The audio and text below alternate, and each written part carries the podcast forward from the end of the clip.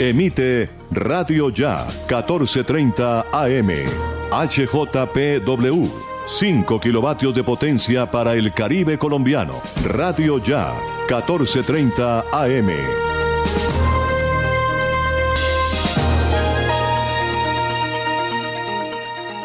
Son las 4 en punto. El siguiente programa es responsabilidad de sus realizadores.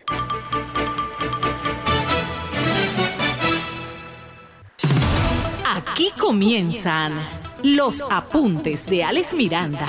Una manera diferente de interpretar lo que está sucediendo, sus protagonistas y la opinión de la gente. Los apuntes de Alex Miranda, periodismo investigativo y transparente que profundiza más allá de los hechos y sus antecedentes. Los apuntes de Alex Miranda, noticias y comentarios. Bienvenidos.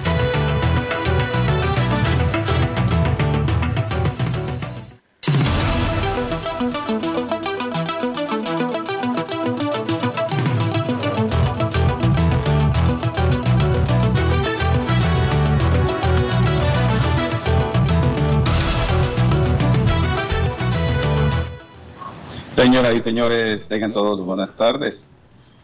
Gracias por acompañarnos de 4 a 5 de la tarde aquí en los 14:30 AM de Radio Ya, con los apuntes de Alex Miranda, noticias y comentarios. Estamos aquí de lunes a viernes compartiendo con ustedes en este horario de 4 a 5 con la información más importante del distrito, del departamento, del área metropolitana de Barranquilla, de los municipios del departamento, noticias nacionales, regionales y noticias internacionales si así se amerita. En la cabina de sonido me acompaña Jorge Pérez, allá en los estudios de Radio Ya. Acá está con nosotros Steven Carrillo en el manejo de redes sociales y la conectividad con Radio Ya, en el enlace desde el estudio B de los apuntes de la enlazando con Radio Ya en la carrera 43 con calle 79B. Bueno, miren, hoy tenemos noticias varias. Eh, tenemos la encuesta del día la encuesta del día. ¿Qué piensa usted de las personas que no se han vacunado, que no se quieren vacunar contra el COVID-19 porque no pueden consumir alcohol en los próximos días? ¿Qué piensa usted de eso? De esas personas que dicen, no, no voy a vacunar porque después no me puedo tomar la fría, no me puedo tomar el perro con perro, puedo tomar el, el traguito. Entonces, no, no, no, otro día, otro día. Y no se vacunan. ¿Qué piensa usted de eso? ¿O es que usted está entre esos? Bueno, su respuesta sobre el particular al 301-780-8905. 301-780-8905. Ahorita más adelante, después de cuatro y media, vamos a tener una entrevista interesante con el epidemiólogo eh, señor Navarro. Vamos a hablar de eso. El doctor Navarro, que es un especialista, nadie mejor que él para decirnos si se puede consumir alcohol después de vacunarse o cuántas horas o días después de vacunarse se puede consumir alcohol, qué cantidad de alcohol se puede consumir y en qué afecta el proceso de inmunización de la vacuna. También vamos a hablar con él sobre el último comunicado de la empresa Pfizer. Y bueno, y, lo deja uno desconcertado. Mucha gente no quería vacunarse con otra cosa que no fuera Pfizer. Es más, eh, había migración de, de, personas que se iban a vacunar y si no había Pfizer empezaban a averiguar en cuál punto de vacunación del distrito o del municipio o del departamento había Pfizer y migraban. Yo, por ejemplo, me puse muy contento porque mi vacuna era con Pfizer. Pues bien, Pfizer acaba de sacar un comunicado de prensa y dice que hay fallas en la inmunidad de su vacuna y que probablemente nos toque colocar una tercera dosis. ¿Cómo les parece? Mientras Sinovac ayer manifestaron científicos que, que los resultados de Sinovac son positivos, Pfizer dice que está estudiando la posibilidad de una tercera dosis. Qué cosa, ¿no? No dejamos meter los monos. Bueno, ahorita hablará el epidemiólogo con nosotros sobre este total. Y bueno, esto sí, sí, efectivamente, esto de que si podía consumir alcohol después de la vacuna, Alma Solano lo dijo, que no hay problema, que al día siguiente. Pero hay gente que, ajá, como en la familia presionan, tú sabes cómo es, esa vacuna uno dice, y tú vas a ir a tomar ron. Es que te vacunaste. No, que sí se puede. No, no se puede. El alcohol bloquea todo. Mira que si me tomo una pastilla, bloquea. Así le dicen las mujeres a uno. Así le dicen las abuelas, las mamás. Oye, la cantaleta brava. Hay gente que dice, ay, voy a vacunar entonces, después mi mamá me la monta, o la mujer mía me la monta. Sencillamente no lo hacen. Así que el epidemiólogo hoy reiterará lo que hemos escuchado ya de Alma Solano aquí en este programa. Bueno, miren, noticias de introducción, ya lo saben, las respuestas a la encuesta del día. Si usted está entre las personas o qué piensa usted de las personas que no se han vacunado contra el COVID-19 a pesar de ya estar autorizados, simplemente porque no pueden consumir alcohol. La respuesta es al 301-780-8905. 301-780-8905 en los apuntes de Alex Miranda. Mire, la situación de Haití con respecto a Colombia está complicado. Eh, son ya más, aumenta el número de capturados colombianos. Sí, señor. Capturan a otros dos colombianos por homicidio de presidente haitiano Jovenel Mois. Van 17 colombianos y dos estadounidenses de origen haitiano arrestados. La policía haitiana anunció este viernes la detención de otros dos ciudadanos colombianos por supuestamente estar implicados en el asesinato del presidente Jovenel Mois, con la que un total de arrestos se eleva a 19, 17 colombianos y dos estadounidenses de origen haitiano, mientras que tres colombianos fueron abatidos en tiroteos con las fuerzas de seguridad. O sea que en total había 20 colombianos hasta el momento, tres abatidos y 17 detenidos. Las autoridades haitianas todavía buscan a seis supuestos integrantes del comando que estaba compuesto por 28 personas y que están en paradero desconocido según comunicado de la policía. El comunicado de la policía requirió la colaboración de la población para capturar a los seis fugitivos y entregarlos a la justicia. La colaboración de la población es de suma importancia en la localización de estos matones para que la Policía Nacional pueda tenerlos bajo su control y remitirlos a un tribunal competente para responder por sus actos, afirma la nota. El jueves, decenas de personas capturaron en Puerto Príncipe a dos de los supuestos mercenarios colombianos y se los entregaron a la policía en la comisión de Petroinville, en la capital haitiana. En el comunicado de la policía se informó de la identidad de 19 detenidos.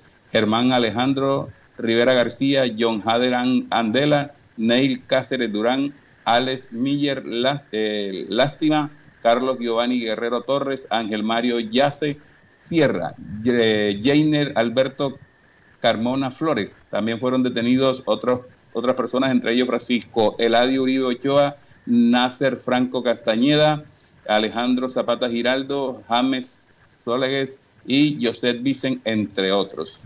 Qué cosa. 17 colombianos detenidos, 3 abatidos, 2 estadounidenses de origen eh, eh, haitiano también arrestados. Se están buscando 6 mercenarios más.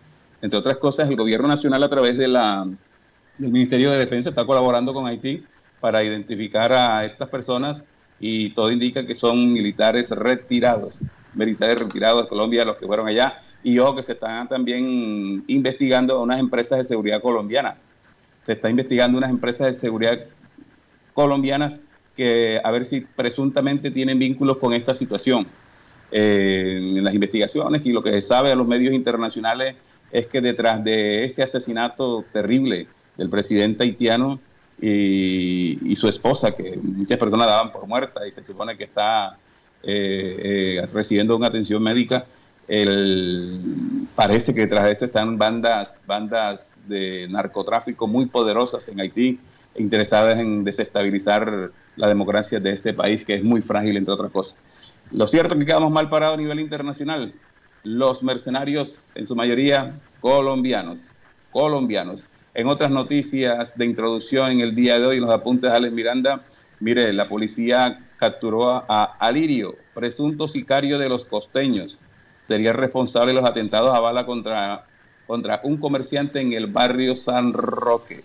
Alirio, los golpes contra la banda de los costeños por parte de la policía de Barranquilla no se detienen. En medio de un operativo que adelantó el Gaula, capturaron un presunto sicario conocido en el mundo criminal como Alirio. Supuestamente este delincuente fue responsable de un atentado a bala a un comerciante del barrio San Roque el pasado mes de junio, al parecer porque no pagó una extorsión. Según la policía de Barranquilla, estas acciones delictivas son ordenadas por alias Cachetes, que se encuentra recluido en una cárcel del interior de el país. Recordemos que en días pasados también fue capturada Arias Rapunzel, una presunta coordinadora de la parte financiera de los costeños.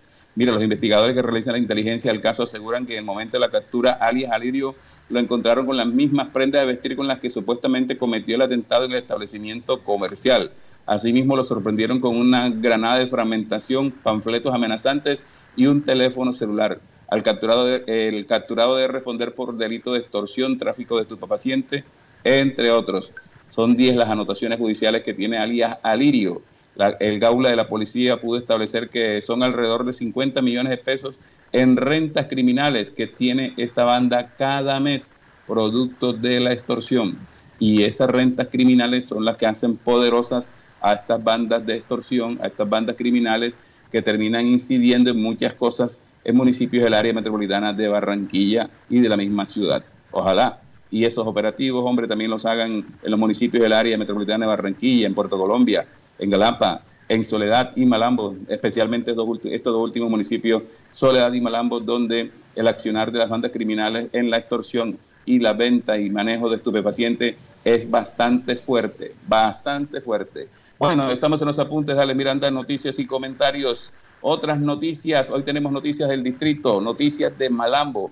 Oiga, nos agrada eh, ir a cubrir una noticia cuando la gente siente que no es visible, hacerla visible, pero más nos agrada lograr respuesta, reacción de los funcionarios que busquen la solución de las cosas. Y eso pasó en Malambo con respecto al cuerpo de bomberos que estaremos desarrollando ahorita. Ahora vamos con noticias del distrito. Todas las noticias del distrito en los apuntes de Alex Miranda, noticias y comentarios.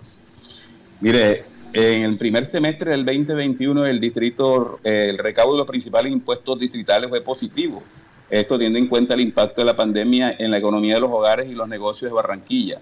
Fue positivo.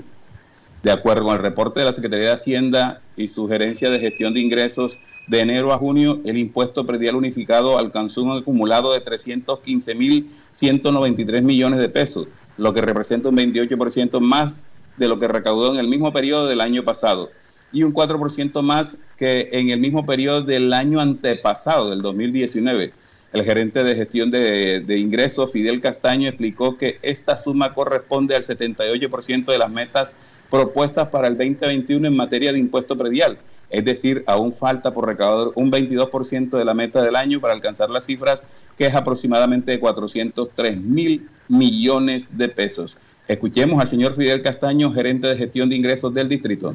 En el primer semestre del año 2021 recaudamos en impuesto predial 315.193 millones, que representan el 28% más de lo que se recaudó en el mismo periodo, o sea, en el primer semestre del año 2020, y el 4% más de lo que recaudamos en el primer semestre del año 2019.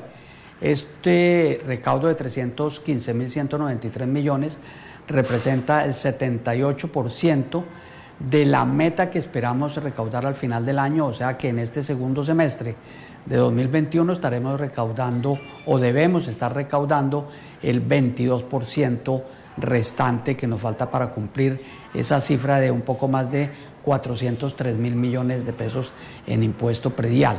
En el impuesto de industria y comercio llevamos en el primer semestre 223 mil 622 millones que representa el 8% más de lo que recaudamos en el primer semestre de 2020 y el 1% más de lo que recaudamos en el año 2019, primer semestre. Eso quiere decir que la economía de la ciudad está comportándose más o menos como se comportó en el primer semestre del año 2019. Bueno, el mensaje es que, digamos, se solidaricen con la ciudad, que cumplan con el deber de pagar los impuestos, ya que con ellos es que se están ejecutando y se seguirán ejecutando todas las obras, planes, programas, inversiones.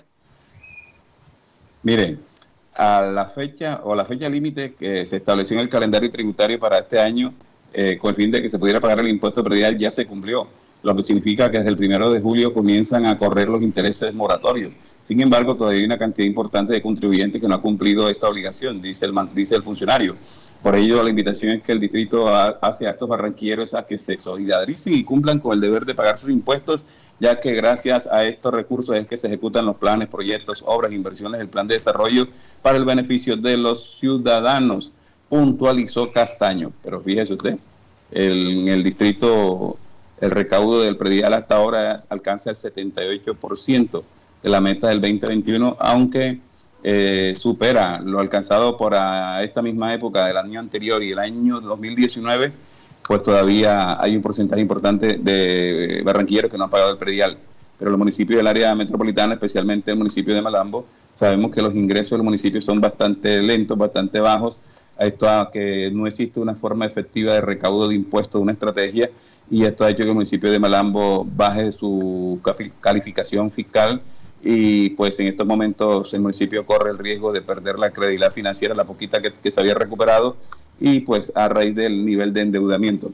Estamos buscando un profesional que nos hable de eso, que nos hace de la calificación, que nos hable de la calificación de riesgo eh, fiscal de los municipios, porque es que hoy descubrimos que el distrito de Barranquilla también bajó en su nivel de riesgo. Entonces quiero que alguien nos hable de manera neutral sobre por qué se da esto, cuáles son las circunstancias que lo hacen, eh, cómo afecta la finanza del municipio, qué nivel de, credibilidad le queda o pierde un municipio cuando baja en esto, porque fíjese usted, Galapa, por el contrario, a Malambo y, y al distrito, eh, fue el municipio con mejor calificado en su nivel de riesgo en el departamento y el segundo a nivel nacional. El segundo a nivel nacional. Entonces, pues hay que, hay que buscar a alguien que, un economista, un especialista en, en finanzas públicas, para que nos explique del lenguaje muy sencillo, ustedes puedan entender de qué se trata esto y cuál es la incidencia en el desarrollo de la parte financiera de los municipios y su incidencia también en proyectos de inversión de, de cofinanciación y, en tener la, mm, digamos que la confianza, la credibilidad financiera y la credibilidad en, materia de inversiones. Son temas interesantes porque inciden directamente en las cosas que puedan contribuir, mejorar o afectar el desarrollo de los municipios, especialmente en el manejo de sus recursos y en los aportes para poder conseguir proyectos grandes que, que, solamente se puedan ejecutar a través de cofinanciación, o sea, que el Estado ponga una platica, que las gobernaciones pongan otra platica y los municipios pongan otra platica para hacer obras de impacto social. ¿Ok? Vamos a seguir buscando ese especialista para si la semana que viene lo traemos, lo ponemos al aire y conversamos con él para que ustedes entiendan esta situación. Estamos en los apuntes de Alex Miranda, noticias y comentarios. Vamos a comerciales. Ya regresamos. Información importante para los usuarios de tránsito del Atlántico. Pueden pagar su derecho a tránsito vigencia 2021 sin intereses moratorios hasta el 9 de julio. La mejor ruta es estar al día. Gobernación del Atlántico. Tránsito del Atlántico. Es responsabilidad de todos cuidar nuestra salud y la de las personas que nos rodean. Con la cultura del autocuidado mitigamos el virus del COVID-19. Usa siempre el tapabocas, lava frecuentemente tus manos, mantén una distancia segura y vacúnate cuando corresponda. Con mayores cuidados salvamos vidas. Alcaldía de Soledad, gran pacto social. No olvides, el 9 de julio es el plazo límite para pagar tu impuesto de vehículo automotor sin sanciones ni intereses. Págalo desde casa en www.atlántico.gov.co o a través de los canales de pago habilitados. Con tu pago, el Atlántico sigue sobre ruedas. Atlántico para la gente. Gobernación del Atlántico. ¿Qué esperas para ponerte al día con tu factura de aguas de Malambo? Acércate a nuestra oficina y accede a los planes de financiación que hemos preparado para ti. Cómodos a tu bolsillo, con trámites fáciles y rápidos de diligenciar. Llámanos al 018 518 196 o escríbenos al correo recaudoempresarial aguasdemalambo.com y encontraremos juntos la forma de normalizar tu deuda. En Aguas de Malambo estamos trabajando por ti. Para que el Atlántico siga sobre ruedas, recuerda, el 9 de julio es el plazo límite para pagar tu impuesto de vehículo automotor, sin sanciones ni intereses. Atlántico para la gente. Gobernación del Atlántico. Los apuntes de Alex Miranda. Una manera diferente de interpretar la noticia. Estamos en los apuntes de Alex Miranda, noticias y comentarios por los 14:30 AM de Radio Ya. Mire, antes de que Jorge meta la promoción de la gobernación, ayer, acuérdense que escuchamos a la alcaldesa del Urbaco, quien rechazó unilateralmente la instalación de la nueva caseta de peaje en, el arroyo, en Arroyo Piedra. Ella manifestó que su administración y la comunidad no están de acuerdo con la implementación de esta caseta de peaje porque se afecta a la economía del municipio. Y dijo una frase que me gustó muchísimo. Este peaje afectaría aún más el bolsillo de nuestra gente de los campesinos que llevan su producto a Barranquilla, dijo la alcaldesa. ¿Quién va a venir al Uruaco a comerse una arepa de huevo si tiene que pagar cuatro peajes para comerse una arepa de huevo? La verdad es que quién. Es la arepa de huevo con más peajes en Colombia. ¿ah? Entonces, bueno, y esta mañana se conoció un comunicado de la comunidad, del mismo Uruaco y de la misma alcaldesa, iban a hacer un comité pro eh, procesos administrativos, o sea, de un, como un comité cívico para salir a rechazar tanto la administración del Uruguaco como los dirigentes del Uruguaco la instalación de este peaje. Pues bien, la gobernación del Atlántico a la que instamos ayer de que tenía que pronunciarse porque no simplemente había reconocido que, que ese peaje ya estaba programado, había que movilizarse y la dirigencia política también para evitar que eso se concretara. No puede haber más peajes en el departamento del Atlántico. Es el departamento más chiquito, pero el departamento con más peajes por kilómetros en Colombia. Pero bueno, vamos con noticias de la gobernación porque hace poco de una hora se conocieron noticias sobre ese particular. Noticias de la gobernación del Atlántico en los apuntes de Alex Miranda. Efectivamente, la gobernadora del Atlántico, Elsa Noguera, se reunió en la mañana de hoy en su despacho con el presidente de la ANI, sí señor, con Manuel Gutiérrez, allí luego de una reunión prolongada, se acordó que no se va a instalar el anunciado peaje en Arroyo de Piedra. No va el anunciado peaje en Arroyo de Piedra y en los próximos días se pondrá el servicio la doble calzada entre Puerto Colombia y Tubará. Esta reunión se dio en la mañana de hoy hasta, hasta el mediodía donde la gobernadora del Atlántico, el señor Mauricio Gómez, senador de la República por el Partido Liberal, y en la mañana hoy se había comprometido a hacer todo lo posible porque esto no se diera, también la diputada Lourdes López, en fin, varios dirigentes políticos participaron en esta reunión y se acordó con el señor Manuel Gutiérrez de la ANI que no va se salvaron las arepas de huevos, Steven. Se salvaron las arepas de huevos, Jorge, porque no van a tener peaje. Escuchemos a la gobernadora. Acabamos de terminar una reunión muy productiva con el presidente de la ANI, Manuel Gutiérrez. Nos ha hecho tres anuncios. Lo primero, que el peaje que en esta semana se anunció en Arroyo de Piedra no se va a instalar. Lo segundo, que la doble calzada que se ha venido construyendo en, los últimos, en el último año y medio y que aún no está al servicio de los atlanticenses, que va desde Puerto Colombia hasta Tubará, se abrirá en los próximos días.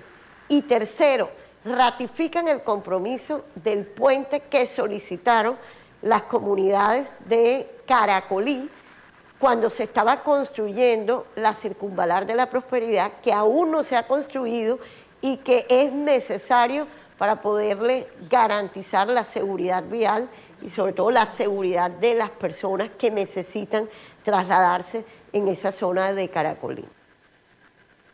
Bueno, hay una noticia positiva también, miren, van a construir el puente en la vía Caracolí en, la, trans, la, digamos como que es el empalme ese que hace allí la, la vía La Prosperidad y que atraviesa la vía Caracolí. Ahí se pidió siempre un puente para que la gente que viene de Caracolí hacia Malambo y viceversa pase por encima de la vía de la prosperidad y evitar cosas como las que pasaron eh, en días pasados, que un vehículo de alta gama que venía a alta velocidad impactó una motocicleta que iba atravesando, mm, costándole la vida al conductor del, de la motocarro. Se que tenía que pasar esto para que pudiera reaccionar la ANI. Bueno, noticia positiva, la ANI se compromete pero esta vez ojalá y lo cumpla, porque otras veces se ha comprometido también a que se va a construir el puente sobre la vía La Prosperidad en la transición que hace con la vía Caracolí. O sea, ahí en por Cascarón, que se hace el empalme, va a pasar el puente para evitar estos nuevos accidentes. Pero también escuchemos al presidente de la Agencia Nacional de Infraestructura, Manuel Gutiérrez, hablando sobre este particular estábamos reunidos con la gobernadora del Atlántico haciendo una revisión de todos los contratos que tiene la Agencia Nacional de Infraestructura en la región. Y de ahí salieron varios anuncios importantes eh, que se concertaron acá. El primero, el puente Caracolí. Ese es un puente que va a ser en su totalidad la Agencia Nacional de Infraestructura. Esperamos ya concluir estudios y diseños y pasar a contratar esta obra que es absolutamente esencial para la comunidad y también para eh, esta perimetral que tenemos ahí, que es una vía importantísima. El segundo tema que también es muy importante, el peaje de Arroyo de Piedra. Acá nosotros fuimos muy claros en decir que no se va a instalar el peaje de Arroyo de Piedra por ahora, nosotros vamos a trabajar en un proceso de socialización con la comunidad y si finalmente la comunidad no está de acuerdo con la instalación del peaje de Arroyo de Piedra, no vamos a instalar el peaje de Arroyo de Piedra. Ahora, sí vamos a poder avanzar, eso es muy importante, en la doble calzada Cartagena-Barranquilla, por la cordialidad. Ese es un proyecto absolutamente esencial con una inversión cercana a los 1.4 billones de pesos que va a permitir reducir sustancialmente los tiempos de movilidad entre Cartagena y Barranquilla por este nuevo corredor, que es un corredor absolutamente esencial para mejorar las condiciones de competitividad de la región, para mejorar la conectividad de la región y para mejorar también las condiciones de vida de las comunidades del Atlántico de Bolívar y también, por supuesto, se termina beneficiando todo el país por este proyecto. Bueno, Jorge, se salvaron las arepas de huevos. Sí, señor. Me dice Steven que ahora sí podía tomársela con, una gaseosa. Hoy le pasó una vaina con un frito, pero bueno. Pero don Alex, don Alex. Dígame, Jorge. Pero es que el señor Manuel dice, por ahora, ojo, por ahora, lo dijo ahí, por ahora no va el peaje, pero nadie asegura que más adelante con la, el otro año que es electoral salgan metiéndole el peaje a Arroyo de Piedra. Ojo, no podemos cantar victoria todavía le, pusieron un sofisma y eso puede que por ahora, mientras pase el debate, más bien, viejo Jorge. mientras haya, debate, no hay. El otro año, después que hayan, hayamos elegido a senadores, representantes, viene el trancazo. Yo creo que ese, presidente. Yo creo que ese punto de arepa huevo queda bien en Villa Steven. Para allá, para el lugar, no creo. Sí, señor. Cuidado y nos meten una arepa huevo y nos hacen el peaje. oh, hombre, qué maravilla. La pregunta, la encuesta, la encuesta de hoy ¿Qué piensa usted de que mucha gente no quiera vacunarse contra el COVID-19 porque debe suspender por unos días el consumo de bebidas embriagantes? ¿Qué piensa usted que mucha gente no quiera vacunarse contra el COVID-19 porque deben suspender por unos días el consumo de bebidas embriagantes? En el Facebook me dice Anita Anillo, ignorancia, la ignorancia es atrevida. La ignorancia es atrevida. María Castaño, me dice aquí, es increíble el nivel de irresponsabilidad de muchas personas. ¿Cómo es posible que prefieran el alcohol a su salud? Porque no piensan en su familia. Rodrigo Men Meneses me dice acá vía Messenger, me escribe por el perfil de otra persona, me dice, señorales, lo que pasa es que hay personas que no pueden controlar su adicción al alcohol y todos los fines de semana tienen que consumir alcohol y como los fines de semana son los únicos días que nos podemos vacunar porque los demás estamos trabajando, por eso es que no se vacunan. Yo sí me vacuné, incluso había una fiesta familiar y fui responsable. Fui responsable porque no consumí alcohol, a pesar de que ya había escuchado en su programa a la secretaria de salud, señora a la señora Solano, que sí se podía consumir alcohol. Yo preferí mantener los 15 días para que la vacuna haga el efecto como es. Es cuestión de responsabilidad. Vaya que sí, totalmente de acuerdo. Totalmente de acuerdo con el oyente que nos escribe los apuntes de Ale Miranda, noticias y comentarios sobre esto. Es increíble. La mm, discusión en estos días ya no, ha dejado, ya no es cuántas personas van vacunadas, ya no es cuándo viene el próximo grupo. Es que la gente que está viniendo de 40 a 44 años no se está queriendo vacunar muchos de ellos porque es que entonces no pueden tomarse las frías, no pueden tomarse el perro con perro, no pueden tomarse el quirrinqui, no pueden tomarse los tragos. Es que después le pasa como el señor del audio, ¿se acuerda, señor Jorge? Que después lo llaman, que, hay un atraso, que la gente embaratada, entonces lo graban y le pasan eso a los amigos. Entonces tengan cuidado, prioridad uno a la salud, prioridad uno a la familia. Uno tiene sus prioridades, tiene sus sueños aún por construir, y si los de uno ya están, los de los hijos son prioridades. Y, para poder ayudarlo a construir hay que tener salud. Así que, ¿qué piensa usted de esas personas que no quieren vacunarse contra el COVID-19 porque toca suspender por unos días el consumo de las AFRIS. Imagínese, Alex. Eh, eh, y este fin de semana que desde hoy arranca que es futbolero, la gente en los billares, estaderos, ay mamá. Sí, señor. Ojo que la variante están dando duro. Bueno, ahorita vamos a tener un invitado especial sobre ese particular, vamos a hablar de ese tema, vamos a hablar de las variantes y del comunicado de Pfizer que nos dejó desinflado, Pfizer, el comunicado que está colgado en nuestras redes sociales. Estamos en los apuntes de Alex Miranda, noticias y comentarios. Información importante para los usuarios de tránsito del Atlántico. Pueden pagar su derecho a tránsito vigencia 2021 sin intereses moratorios hasta el 9 de julio. La mejor ruta es estar al día. Gobernación del Atlántico. Tránsito del Atlántico. Es responsabilidad de todos cuidar nuestra salud y la de las personas que nos rodean. Con la cultura del autocuidado mitigamos el virus del COVID-19. Usa siempre el tapabocas, lava frecuentemente tus manos, mantén una distancia segura y vacúnate cuando corresponda. Con mayores cuidados salvamos vidas. Alcaldía de Soledad, gran pacto social.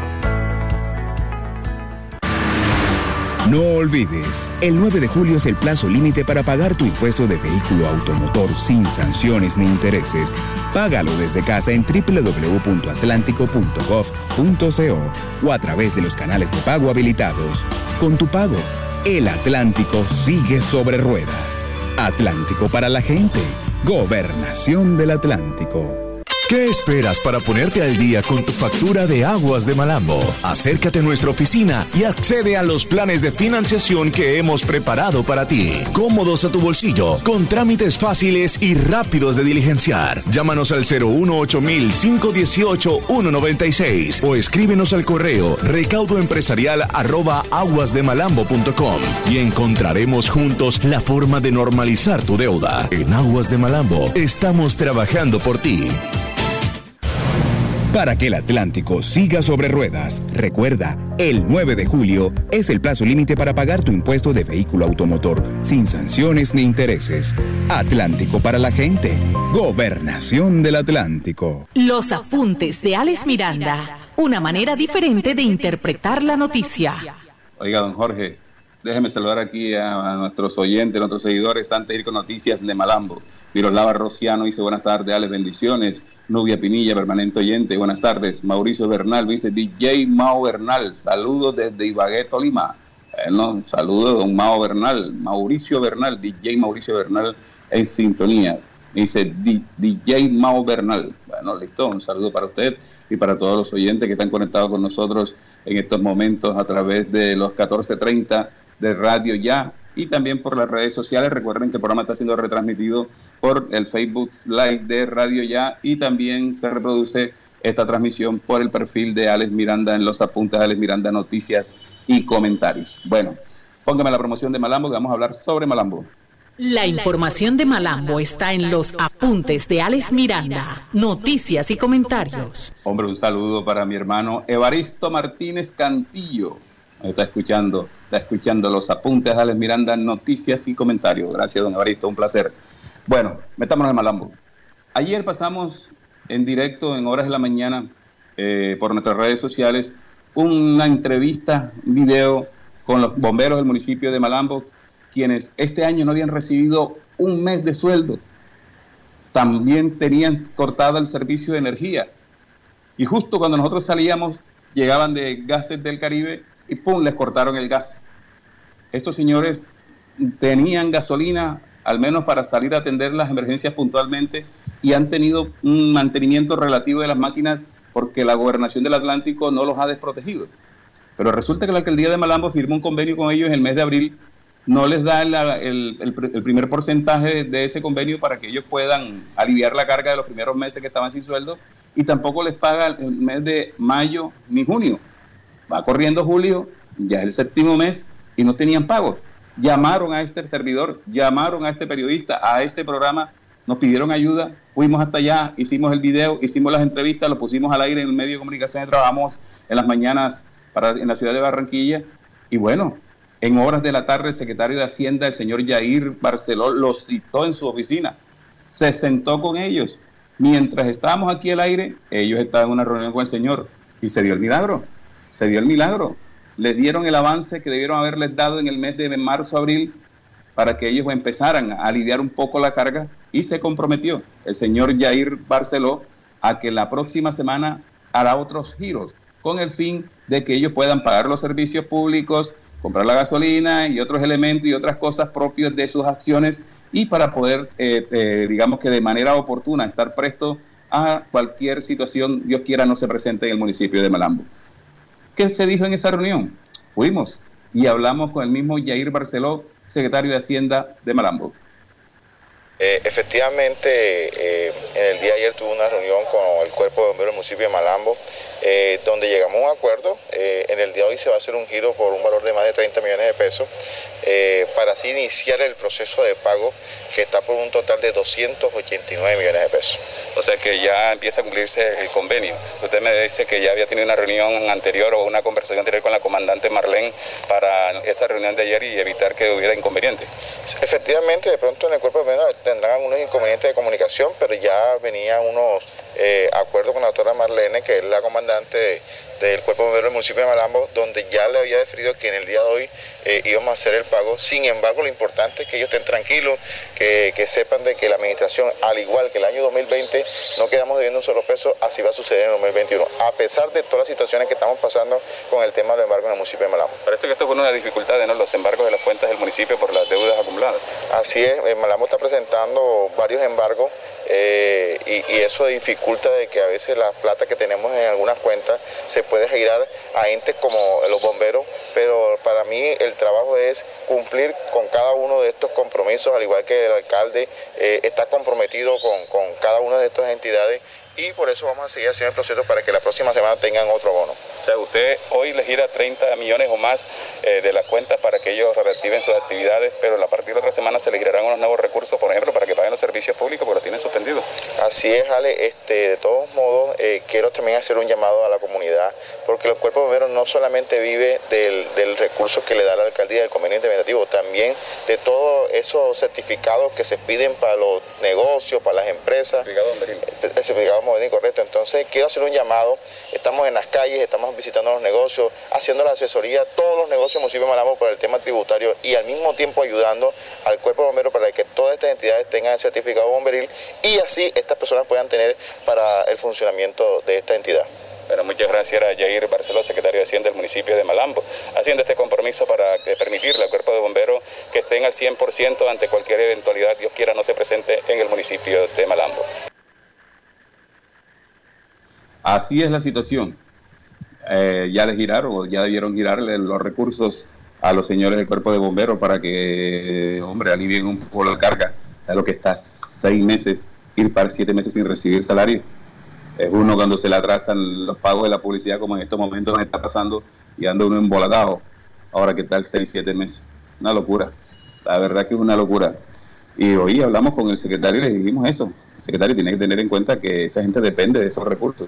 Eh, la certificación bomberil, muchos comerciantes y empresarios con esto del COVID-19 no están sacándola y el municipio no se está encargando de hacerlo cumplir esa norma.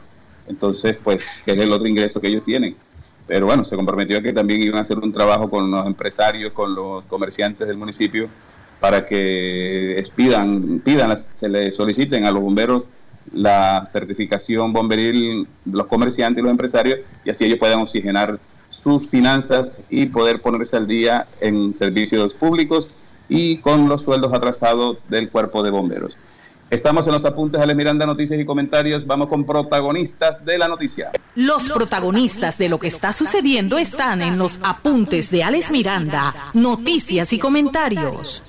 Efectivamente, tal como lo decíamos al comienzo de hoy, como dice la, encuesta del día, eh, ¿Usted qué opina de las personas que no se están vacunando porque supuestamente no pueden consumir alcohol después de colocarse la vacuna contra el COVID-19? Ya hemos leído varias respuestas.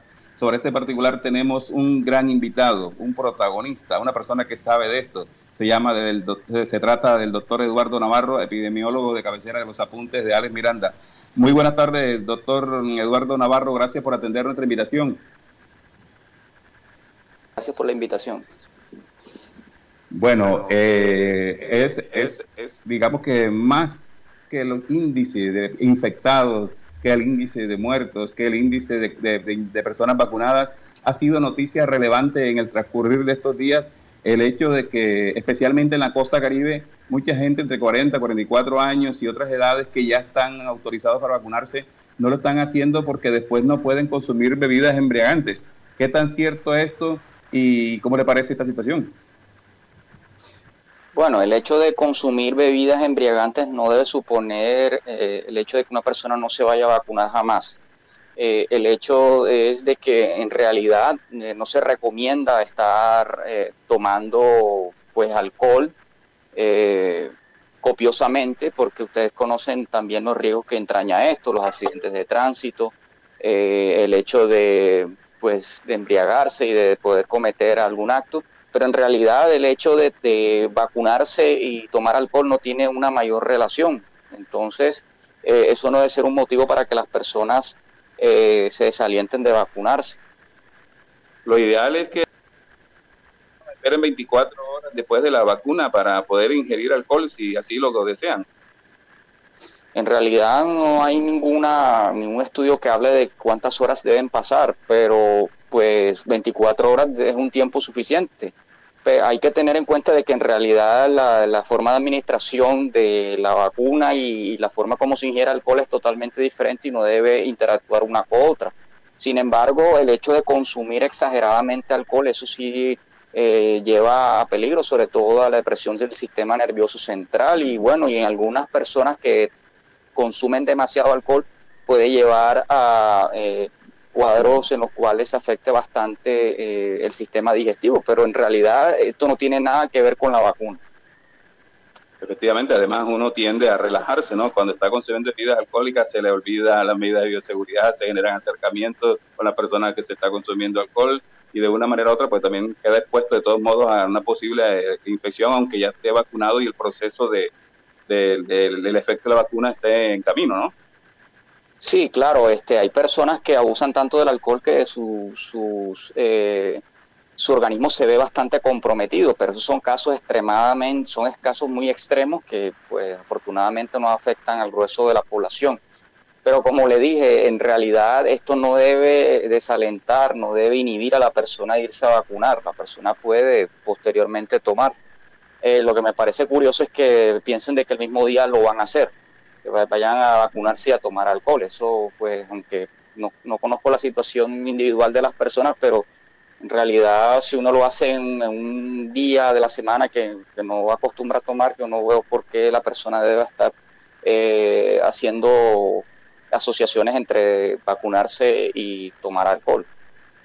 Efectivamente, así que un oyente ahorita entre las respuestas de la pregunta del día de que inminentemente es una adicción lo que presentan estas personas que, sacrifican el asegurar su vida con la vacuna a, permanecer 24 horas sin consumir alcohol.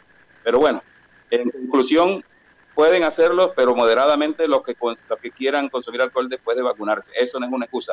Pero por otra parte, doctor Navarro, eh, usted como epidemiólogo, ¿qué piensa, por ejemplo, de países como Israel, que logró una vacunación casi que total de su población de algunos países europeos donde también ha sido un éxito la vacunación, incluso en Estados Unidos, donde se ha vacunado gran, la inmensa mayoría de habitantes. Pero hay una variante del COVID-19 que parece que tiene entre la espada y la pared. Mire lo que está pasando en Japón, que no va a haber público en las olímpicas a desarrollarse allí porque estas variantes tan fuertes son que pueden poner entre la espada y la pared a los países que incluso ya han alcanzado una importante inmunización de su población. Claro, porque van a, para estos eventos, eventos masivos que involucran a, pues se puede decir que a todos los países del, del, globo, eh, eh, influye el hecho de que tengan que viajar a Japón muchas personas que pues van a participar en los juegos, en estos juegos, y no están vacunados sus, eh, la mayoría de la población. Ellos lo hacen es como un motivo de prevención. sin embargo, si uno se detiene a ver las cifras de tanto de letalidad como de casos nuevos, se da cuenta de que son muchísimos menos casos que los en proporción de los que presentan países como Colombia, donde en realidad el foco de la infección a nivel mundial es América Latina y algunos países de África, pero donde está la mayor gravedad de la situación en estos momentos es América Latina, no, no países asiáticos. Oiga, doctor, eh, uno se pone a pensar el virus se está fortaleciendo a pesar de la vacuna, está evolucionando y cómo inciden las personas que no quieren vacunarse, que no, que no acatan las medidas de bioseguridad en esto para que el virus se fortalezca más y pueda retar a estas vacunas que tratan de inmunizarnos. Bueno, no podemos hablar de fortalecer, podemos hablar de que está circulando como si nada. Y ese es algo que en realidad entristece un poco con lo que se ha hecho aquí en Colombia, que pues los esfuerzos que ha hecho el, el ministerio o el gobierno nacional por traer las vacunas y que las personas no acudan masivamente a vacunarse eh, y también haciendo un llamado a la atención de que en realidad no es la marca la que influye, sino es el hecho de estar vacunados. Eh, el hecho de estar vacunado con, con, cualquiera de las vacunas que se encuentran en el mercado es muchísimo mejor que no estar vacunado, que pretender vacunarse con una determinada marca, que eso pues no, no debe influir en la decisión de la persona de vacunarse, sino es el hecho de estar inmunizado y de saber de que está, al, estar inmunizado el grueso de la población, el virus cada vez va a tener más dificultades para infectar personas.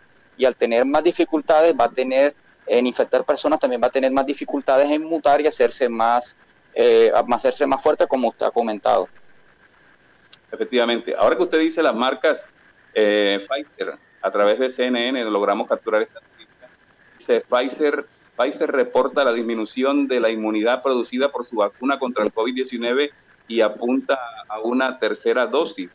Dice Pfizer este jueves que registra una disminución de la inmunidad de su vacuna contra el coronavirus y afirma que está redoblando sus esfuerzos para desarrollar una dosis de refuerzo que proteja a las personas de las variantes. Y pensar que mucha gente aquí eh, hacía algo que yo llamé turismo, aunque eh, turismo no, le dije, ¿cómo fue el nombre que dije ahorita? El migración de vacuna se les tocaba en un puesto X en Soledad, por ejemplo, o en Malambo. No hay, no hay Pfizer, que hay es en Caracolí. Y no tenía ningún problema en irse a Caracolí porque allá estaba Pfizer. Estoy colocando un ejemplo, por supuesto.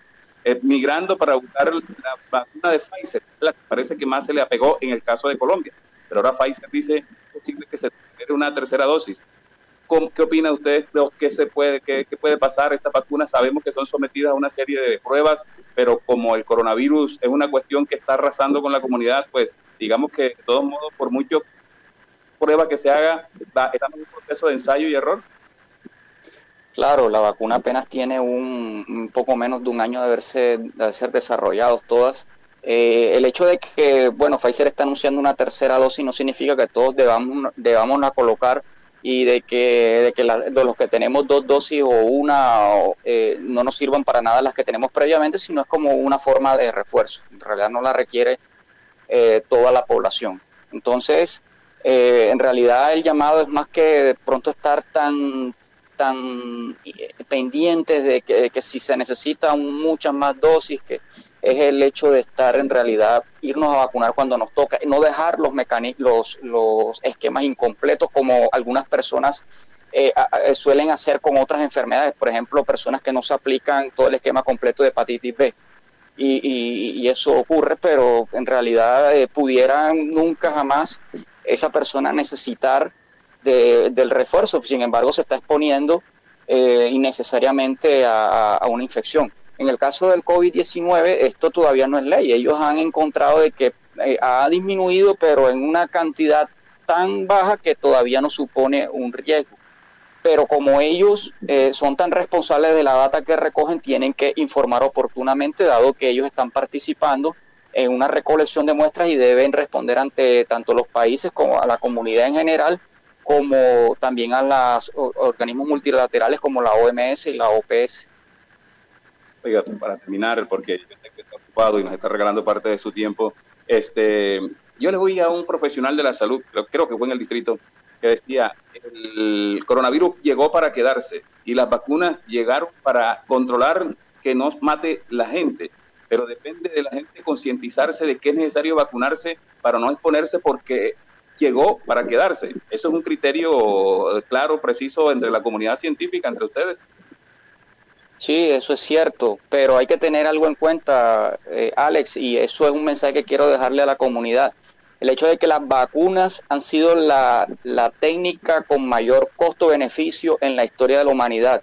Las vacunas han supuesto que nosotros alcancemos la cantidad de población que tenemos actualmente, porque si no, enfermedades que ya han estado o están erradicadas, por ejemplo, la polio o la viruela, todavía estuvieran circulando y causándonos la muerte. Yo no fui vacunado contra la viruela, pero tampoco tengo el peligro de, de infectarme potencialmente contra esa enfermedad.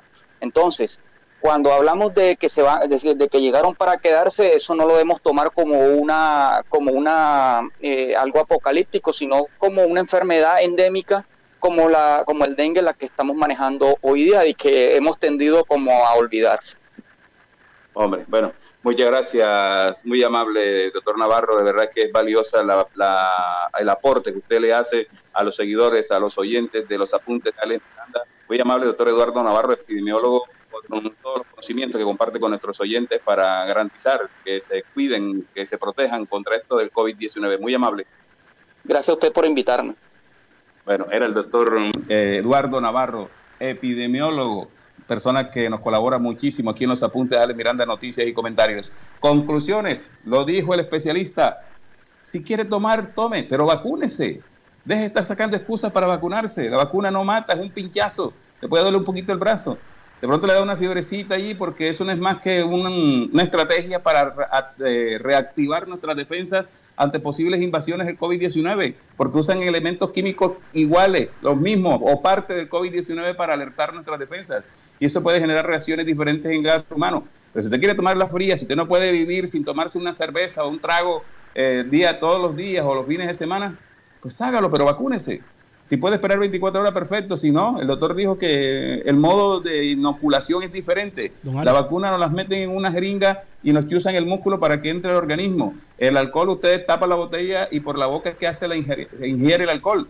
Entonces, pues, pero eso sí, si se toma demasiado, puede que se infecte, porque la vacuna sí dura sus días para que para surtir el efecto, más cuando es la primera dosis, cuando es la segunda dosis refuerza, pero aún así hay que seguir cuidándonos porque estamos expuestos a que nos reinfecte el COVID-19, aunque lo más probable es que no nos mate, pero si damos papayar, nos reinfectamos, se lo llevamos a alguien en casa que todavía no está en el esquema de vacunación y ahí vienen los mamitas mías. Ahí vienen los mamitas mías. Estamos en los apuntes de Miranda Noticias y Comentarios. Vamos con otras noticias.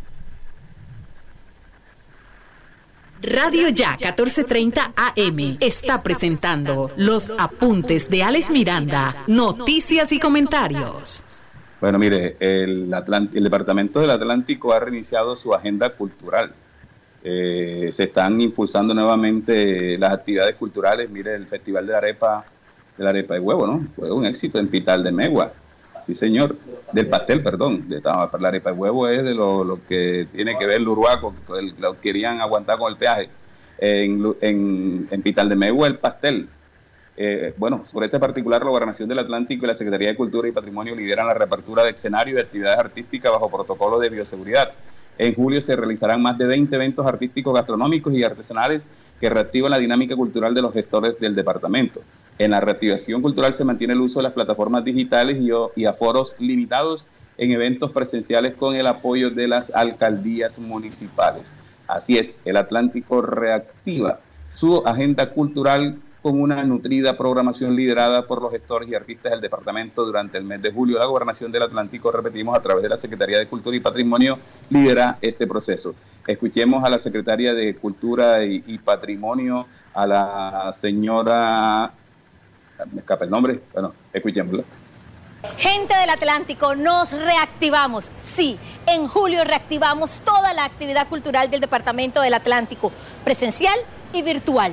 Estamos en todos los lados del departamento, en la zona costera, en el sur, en el norte, en el centro. Y aquí también vamos a llevar gastronomía, artesanías, artes plásticas, visuales, escénicas. Julio, el mes de la reactivación. Acompáñenos, el Atlántico se reactiva con la cultura. Miren, la agenda de reactivación cultural cuenta con el apoyo de las alcaldías municipales y sus coordinadores de cultura que han preparado diferentes eventos para resaltar la identidad, los sabores y oficios de su territorio. La programación arrancará en Soledad con la destreza de sus butifarreros, luego se va a Repelón con su Festival de la Mazamorra y en municipios como Uciacurí y Tubará que conmemoran el grito de independencia. La pregunta es, señor director de cultura o directora de cultura de Malambo. ¿Y Malambo qué? ¿Qué pasó con el Festival de la Yuca? ¿Qué pasó con el Festival de la Yuca en Malambo? También la dejamos perder. También se fue al carajo. Esta administración, de verdad que nada que ver. Todo el mundo haciendo sus actividades gastronómicas y culturales y Malambo que tiene una de las simbologías más profundas por nuestros ancestros mocaná. Resulta que no están aquí en la programación. Está Soledad, y están otros. Mire, está el Festival del Níspero, el Festival del Mango, el Festival del Pastel, el Festival de la Botifarra, el Festival de la Mazamorra. ¿Y el de la Yuca qué? ¿Y que nos representa a nosotros qué? Nada, porque cultura, Malambo. Información importante para los usuarios de tránsito del Atlántico. Pueden pagar su derecho a tránsito vigencia 2021 sin intereses moratorios hasta el 9 de julio. La mejor ruta es estar al día. Gobernación del Atlántico. Tránsito del Atlántico. Estamos en los apuntes de Ale Miranda, noticias y comentario. Nos está escribiendo una persona que trabaja en Aseo 1A, una de las empresas de aseo del municipio de Malambo. Oigan bien, dice que hace tres meses no le paga la empresa Aseo 1A a los trabajadores de dicha empresa, que van a reclamar y dicen que la alcaldía no les ha pagado. Van a la alcaldía y en la alcaldía les dicen que ya les pagaron. Entonces denuncian que hay malos manejos financieros, pero que sea la misma oyente que pidió no identificar para no verse afectados, para ver si les pagan. ¿Qué dice la trabajadora de la empresa C1A, una de las empresas de aseo que trabaja en el municipio de Malambo? En representación de la cooperativa de aseo 1A del municipio de Malambo Atlántico, tomo la decisión de dirigirme al señor alcalde Rumeningen Monsalve para que dé la cara sobre el pago de los dos meses pasados y el mes que va corriendo de liquidación de los trabajadores Señor alcalde, ¿usted cree que estos trabajadores no tienen familia, que no coman? Este es el malambo digno que usted quería para nosotros. Haga frente debido a que tres meses con este va corriendo no le han pagado a los, a los trabajadores. Dicha excusa usted no ha cancelado. Por favor, dé la cara y solucione, que así como usted trabaja, así ellos trabajan. Y quizás se exponen más que usted. Le pido una pronta respuesta y solución a estos hombres que lo que hacen es mejorar nuestro, nuestro entorno social y natural. Más claro no puede ser la oyente. Que le dé respuesta, señor alcalde, si es usted el que le debe la platica a CO1A para que le pague a los trabajadores que tienen tres meses, no les pagan primas, no le pagan los meses de trabajo, están pasando necesidad y el señor Rafael Gutiérrez, aquí me escribió otro oyente, y, que, y el señor Rafael Gutiérrez tiene tronco de camioneta. Bueno, que la empeñe para que le pague a los trabajadores, no sé. Pero bueno, mire, vamos a pasarle ese audio al señor secretario de Hacienda, al señor Jair Barceló, para que me diga si no le ha pagado a los señores de AC1A para que le paguen a sus trabajadores. Aunque los señores de AC1A hay otras cosas que tampoco han pagado.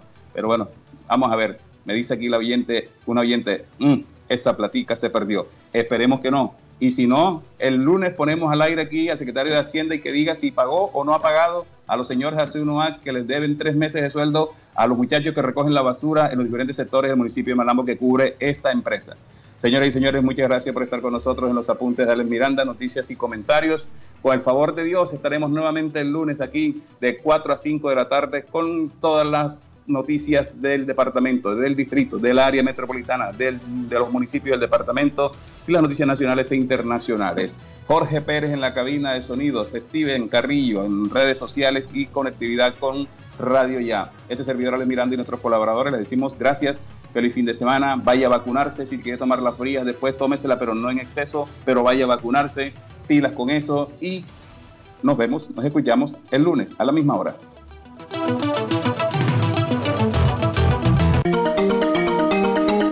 Desde Barranquilla, emite Radio Ya 1430 AM, HJPW. 5 kilovatios de potencia para el Caribe colombiano. Radio Ya, 1430 AM.